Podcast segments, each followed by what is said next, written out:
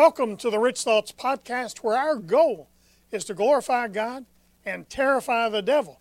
Get ready, it's going to be a great journey. Good morning and welcome to Rich Thoughts for Breakfast. I'm Harold Herring, and that's my fine wife, Beth. On today's call, we're going to discuss seven reasons people fail and what they can do about it. That mm. sounds good. Several weeks back on Rich Thoughts for Breakfast, we shared seven ways to bounce back from defeat or failure. As we were reflecting on that teaching, we did say, well, we decided to share seven reasons why people fail. So let's establish an absolute fact.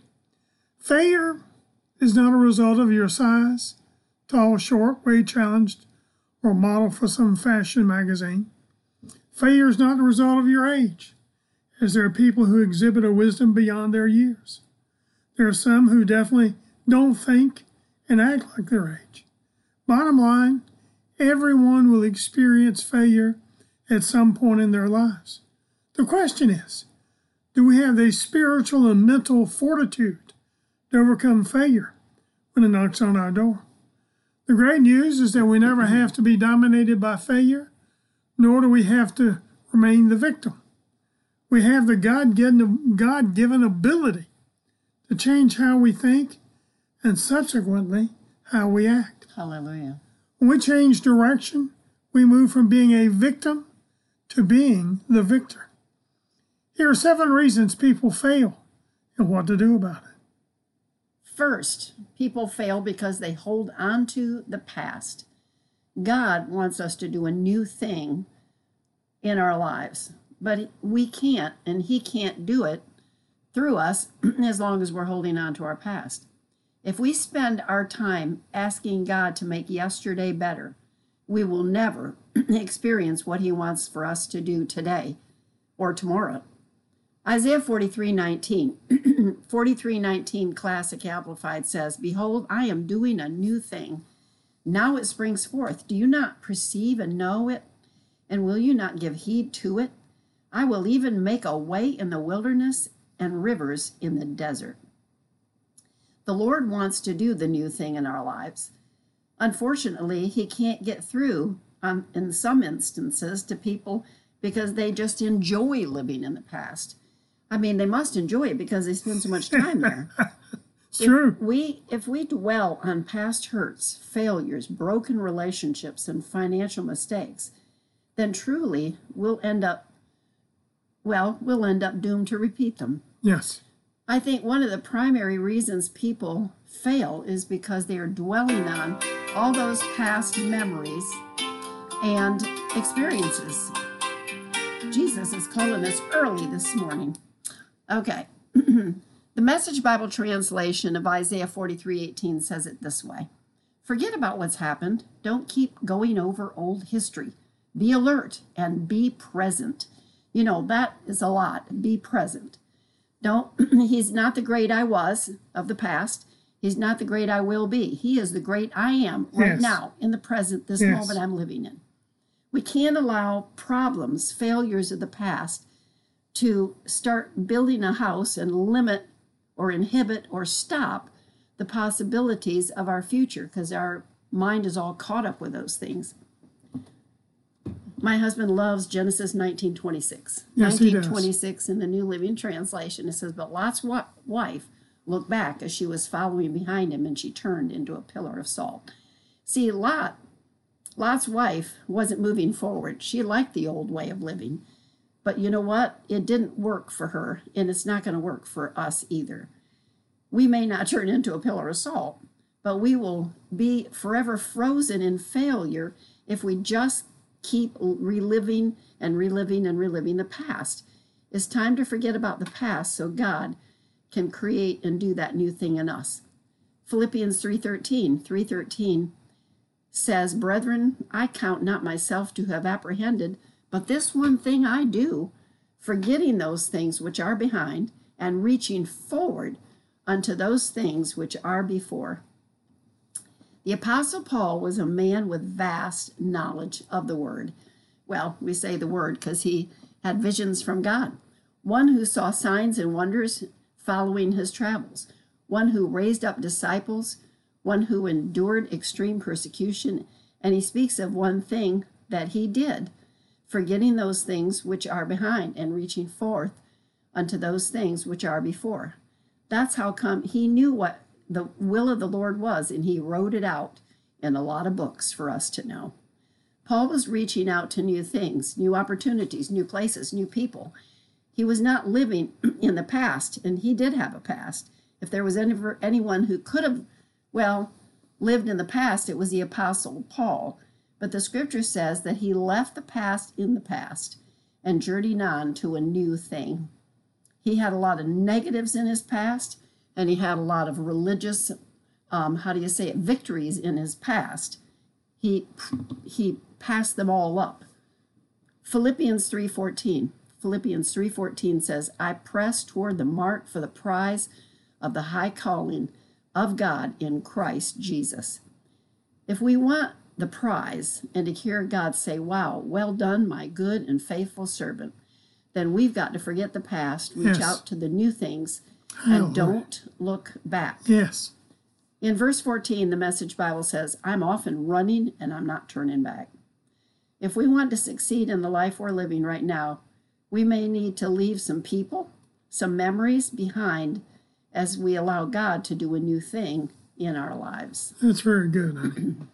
Second, people fail because of fear. One of the wisest decisions you could ever make is to rid your life of fear. Fear of failure holds people back and keeps them from maximizing their potential from success. And understand this fear doesn't come from God. That's right. 2 Timothy 1.17. 2 Timothy 1.17 says, For God did not give us a spirit of timidity, of cowardice, of craving, cringing, and phoning fear, but He has given us a spirit of power and of love and of calm and a well balanced mind and discipline and self control. Here are seven quick truths found in this verse. First, fear doesn't come from God. Second, God doesn't want you timid. He doesn't want you to be a coward when it comes to expressing your godly opinions and doing what's right. And He doesn't want you cringing about the things that you think that could go wrong.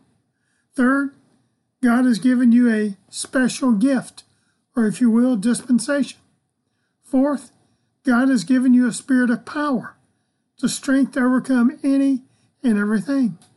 Fifth, God always wants you acting in love. Sixth, God wants your life to be calm, not living in the tyranny of the urgent, but with a well, a well balanced mind. And seventh, God wants you living a life disciplined by the Word, exercising self control over the temptations of the enemy. God wants us to eliminate all fear of failure. Joshua 8 1, 8 1. And the Lord said unto Joshua, Fear not, neither be thou dismayed. Take all the people of war with thee, arise and go up. We need to always remember fear is the devil's anointing. Fear is the devil's anointing, but we want to rebuke it out of Will's life. Personalize that for you.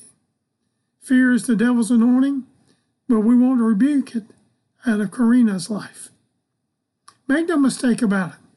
The enemy will continue to try to bring fear into your mental thought process, but don't let him do it.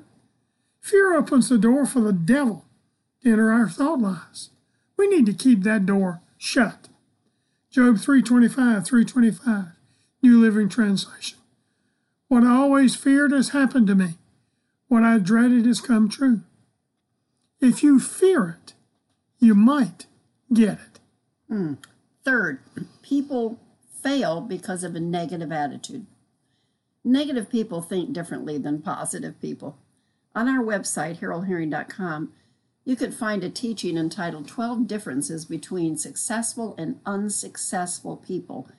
I strongly encourage you to read that. It's a good one. Are you facing a big assignment, a task that simply looks so overwhelming? one in which you're you just feel totally unprepared? Well, can you imagine how Joshua felt as he heard the words in well, it's spoken in Joshua 1 2, classic amplified, when it says, Moses, my servant, is dead. So now arise, take his place, go over this Jordan, you and all this people, into the land which I am giving to them, the Israelites. Look, if the children of Israel gave Moses such a hard time and Joshua watched it all those years, can you imagine what he felt like when he had to go fill Moses' shoes? Joshua had a big job, and even though he served Moses, I mean, I can imagine the thought might have been pretty overwhelming. Yes, it was, I'm sure. Have you been given an assignment at work, at church, in a civic organization, or that something that you just found a bit intimidating? if so, we can learn a valuable lesson from Joshua. In learning how Joshua prepared for his new assignment, we apply the same wisdom he used. In Joshua 1 8, 1 8, Classic Amplified, it says, This book of the law shall not depart out of your mouth, but you shall meditate on it day and night, that you may observe and do according to all that is written in it. For then you shall make yourself prosperous, and then you shall deal wisely and have good success. So if you're a negative thinker, or you are raised in a household where every thought was worst case scenario, you need to reprogram your mind with the pure, the powerful, and the positive of the Word of God. Seriously, simply meaning read your Bible, do what it says, but you got to read it first in order to do it. The children of Israel missed out on the blessing God, I mean, planned for them because they had a grasshopper mentality. They did not see themselves the way that God did. Don't miss your opportunity and make the same mistake. They they saw themselves the way that the world saw them That's it. instead of the way God saw them. And uh, don't ever fall prey to a grasshopper mentality. That's why you have to read the word because if you don't, if you you got to build yourself up. If you don't believe in something, you're going to fall for anything, and you're much more likely to fall if you're out there listening to all the world's negativity and not knowing the word of God. Amen. Well, we're not going to finish this I would say. this morning, but we'll pick it up tomorrow. And I want to tell you, there's good stuff in this. There is good stuff. really. Hallelujah. If you want to listen to it again, just dial 1 712 432 0990 and use the same access code 832936 and you can listen to it again. Pound. Pound, yes. 83 832 936 pound. pound, thank you. Hallelujah. So until tomorrow morning, God bless you. Happy trails. And keep thinking rich thoughts from the word of God. We love you. We appreciate you. Bye bye.